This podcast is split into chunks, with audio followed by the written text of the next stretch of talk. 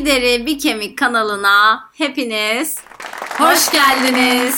Bugün çok keyifli bir konu konuşacağız. Şeker tatlandırıcılar. Evet hayatımızda aslında o kadar çok şeyin içinde ve o kadar yerde var ki şekeri soslardan tutun özellikle bu tatlandırıcıları bazen tuzlu yediğimiz şeylerin içinde bile tatlandırıcılar Tabii. ve şekerler var. Örneğin cips yiyorsunuz tatlı yani tatlı değil diye düşünüyorsunuz ama onların içinde bile tatlandırıcılar, şuruplar var. Hayatımızın büyük bir yerini kaplıyorlar aslında. Aslında ilk başta e, bu şeker talebinin patlaması, şeker isteklerinin bu kadar artıyor olması 19. yüzyıla dayanıyormuş ve enteresan e, İngiltere'den geliyor. Hı hı. Yani bu şekerin çaylarda kullanılması, keklerde kullanılma modası İngiltere'de başlıyor.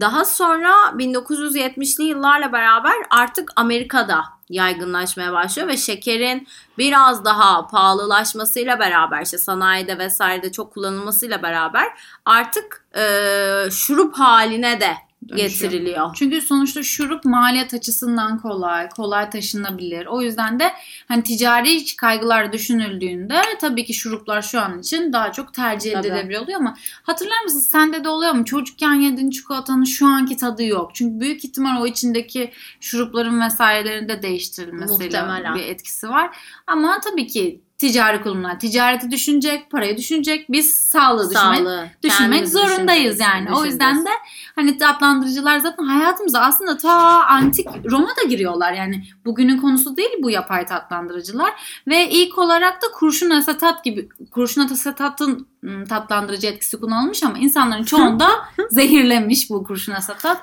O yüzden de hayatımızda uzun zamandır var olduğunu konuşuyoruz. Aslında ben eskiden daha çok görüyordum insanların elinde böyle tık tık Değil mi? işte. Ben de küçükken anneannemin böyle hemen Ha. o bir marka var meşhur. Evet. O, hep yani herkesin evinde pıt vardı. pıt vardı. Benim annem hala daha kullanır. Hatta böyle babam ona dalga geçiyor. Sürekli de şekerini kaybediyor. Şekerim şekerim diye aranıyor. Senin bunu boynuna asalım kolye gibi falan der. Yani aslında e, eskiden beri yaygın olan bazen şimdi insanlar e, çayda şekeri bıraktılar ve belki o kadar kullanımı e, sık değil ama bu sefer de farklı bir şekilde e, hayatımıza giriyor. giriyor. Paketli ürünler de var. Aynen öyle. Çünkü şöyle bence ilk bu çıkışları genelde aa şeker değil şaka- şekerden daha masum işte kalorisi yok gibi büyük ihtimal öyle pazarlandı biz küçükken ve insanlar her masaya bir şekilde hatta lüks bir alet olarak giriyordu.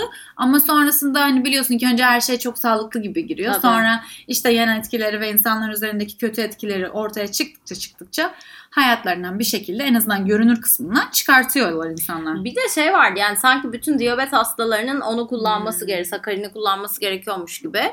Ama şöyle bir şey var. Hani insanlar sanki çaydan şekeri bırakamayacaklarmış ama şekeri form değiştirseler olabilecekmiş gibi düşünüyorlardı. Ama sonra gördüler ki yani o çaydan şeker bırakılabiliyor. Tabii. Benim çok az danışanım artık çayda şeker kullanıyor. Ama bu sefer nelere giriyor? İşte bu zero dediğimiz, light dediğimiz bütün içeceklerin içine giriyor. Önce istersen böyle bir tatlandırıcıların e, temelde daha çok kullanılan tatlandırıcıları bir sayalım. Mesela sakarin var yapay tatlandırıcı. Evet aspartam var. Aspartam mesela bu Zero'da asesülfam K ile beraber kullanılıyor. Sükroloz var. E, doğal şeker alkolü. Evet sorbitol var. Onun dışında stevia var belki onu da duyuyorsunuzdur. Hatta şöyle etiketlerde genelde insanlar hani o yal, e, yanılmaya da düşüyorlar. İşte şeker ilavesiz. Yani bir şey tatlıysa ve şeker ilavesizse bilin ki yapay tatlandırıcı var. Ya işte doğal yolla elde edilmiş ya da işte böyle yapay yolla elde edilmiş. Mutlaka tatlandırıcı var. Yoksa başka çaresi yok ki ona. Nasıl o tadı verecek? Tabii yani şunu biz kabul edemiyoruz. Ben genelde bunu da danışanlarıma anlatmaya çalışıyorum. Yani siz o tatlı tadını aldığınızda aslında vücut e, o tatlı ihtiyacını tatmin etmekte zorlanıyor. Kalori açığı ortaya Hı hı. çıkıyor açığı bu sefer.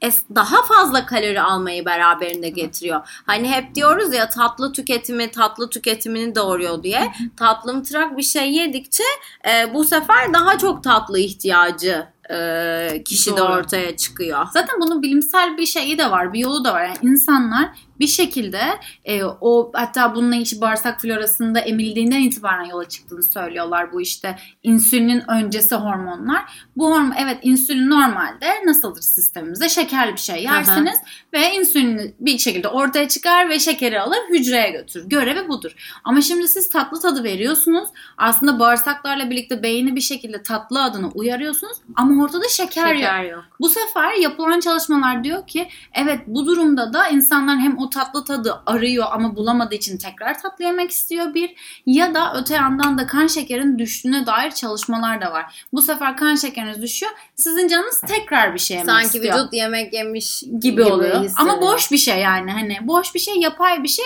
ama sonuçta sizin vücudunuzda aynı şeker gibi gözüken bir şey.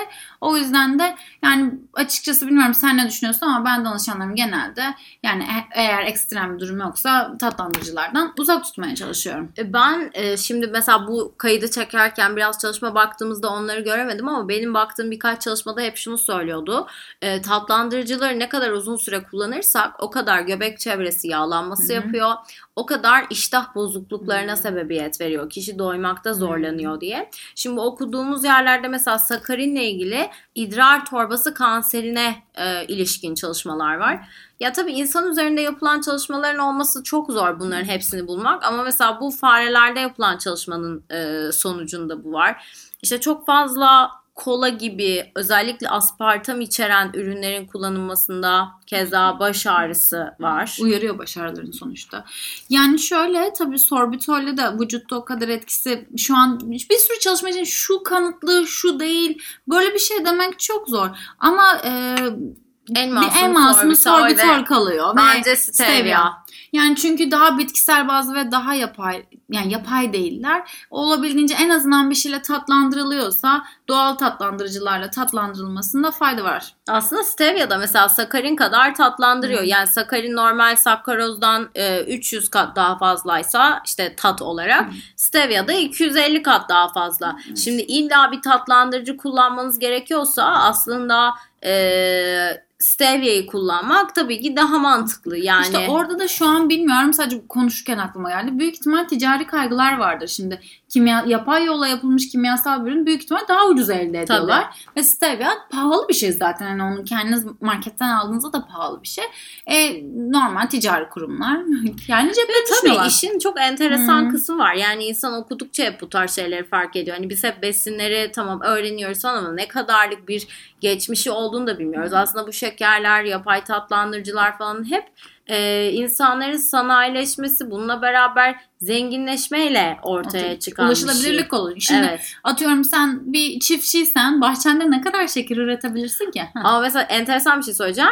Dünya Savaşı dönemlerinde de yani hem Birinci Dünya Savaşı'nda hem İkinci Dünya Savaşı'nda e, şeker tüketiminde çok ciddi azalmalar var. E, çünkü Yani. şöyle ulaşılabilirlik ve maddi kaygılar burada işin içinde. Yani istediğimiz zaman aslında onu durdurabiliyoruz. Tabii canım orada durdurmakta sorun yok ama sorun e, sonuçta buna ulaşılabilir olunması ve olmaması. Ticaret yani hani düşünün de şu an Afrika'nın bir köyünde o kadar şeker tüketiliyor mu? Hayır ama bugün şeker tüketiminin en sık olduğu ülkeler büyük gelişmiş ülkeler. Evet. Amerika gibi işte Almanya gibi büyük ülkeler. ya bu tabii çok bilindik bir şey değil. Bunu kesin olmadığı için söylememiştim ama mesela birçok tarihçiye göre aslında şeker kamışı dan işte bu rafine şeker üretimi ilk Hindistan'da başlamış mesela. Ama şimdi günümüze baktığımızda Hindiler e, en az tüketenlerin. en az e, şeker tüketen gruplardan biri. Keza Asya'da öyle. En çok şekeri tüketen işte Kanada, Almanya, İrlanda bunlar en çok şekeri tüketen gelişmiş grup. ülkeler yani bu şeyin hem üretimin hem sanayinin Aynen daha gelişmiş olduğu ve insanların besine çok daha rahat ulaşıp çok daha rahat yiyebildiği toplumlar çarpıcı. Aslında çok çarpıcı değil ama bugün şeker tüketimini ister yapay şekerle işte böyle tetikleyin. Çünkü yapay şeker tüketmek de sizi bir şekilde şeker yemeye teşvik Tabii. ediyor.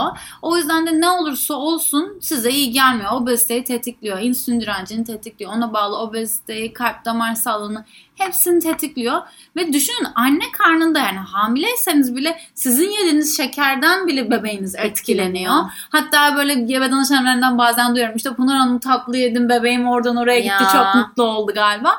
Yani o yüzden de ne kadar az tüketirsek hayatımızda ne kadar az olursa ister şeker için ister tatlandırdığı için bana göre bir şeyi tatlandırılmış gerçek yani tatlandırılmış haliyle yemenizdense gerçek şekerle yiyin. Az sıklıkla Az yiyin. sıklıkla yiyin. Keyfini çıkarın yani. Çünkü bu sefer yani biraz önce Deniz'e de oldu. Yani yapay ya da değil ya da böyle tatlıya benzer bir şey yemek size tatlı tadını vermiyor. Vermeyecek. Bu sefer sizi mutlu etmeyecek ve tekrar tekrar yemeye ve istemeye devam edeceksiniz. Şimdi şurada biz otururken güzel bir baklava olsaydı şurupsuz Ay, şöyle hmm. antep fıstıklı. yani ikimiz de keyifle yerdik ama onu orada bırakmayı öğrenmek zorundayız galiba. Tüm şeker konusu buraya dayanabilir. Yani Yeter yapaydır, odur budur Budur. artık e, yapay da şekerin bir sağlıklı muadilinin olmadığını, onun da işte gerek bazı kanserlerle ilişkilendirildiği, yine kilo almayla ilişkilendirildiğine dair çalışmalar var. Ben dediğim gibi yani uzun sürelerde tüketim yapıldığında hep bir göbek çevresi yağlanmasıyla karşı karşıya kaldığım çalışmalar oldu. O yüzden tüketecekseniz şekeri çok az miktarda, az sıklıkla tüketin. Aynen öyle. Ama bunun maalesef masum bir versiyonu yok. Yok. Bunu da unutmayın diğer. Sizi kocaman öper. Başka bir kayıtta görüşmek dileğiyle. Hoşçakalın. Bay bay.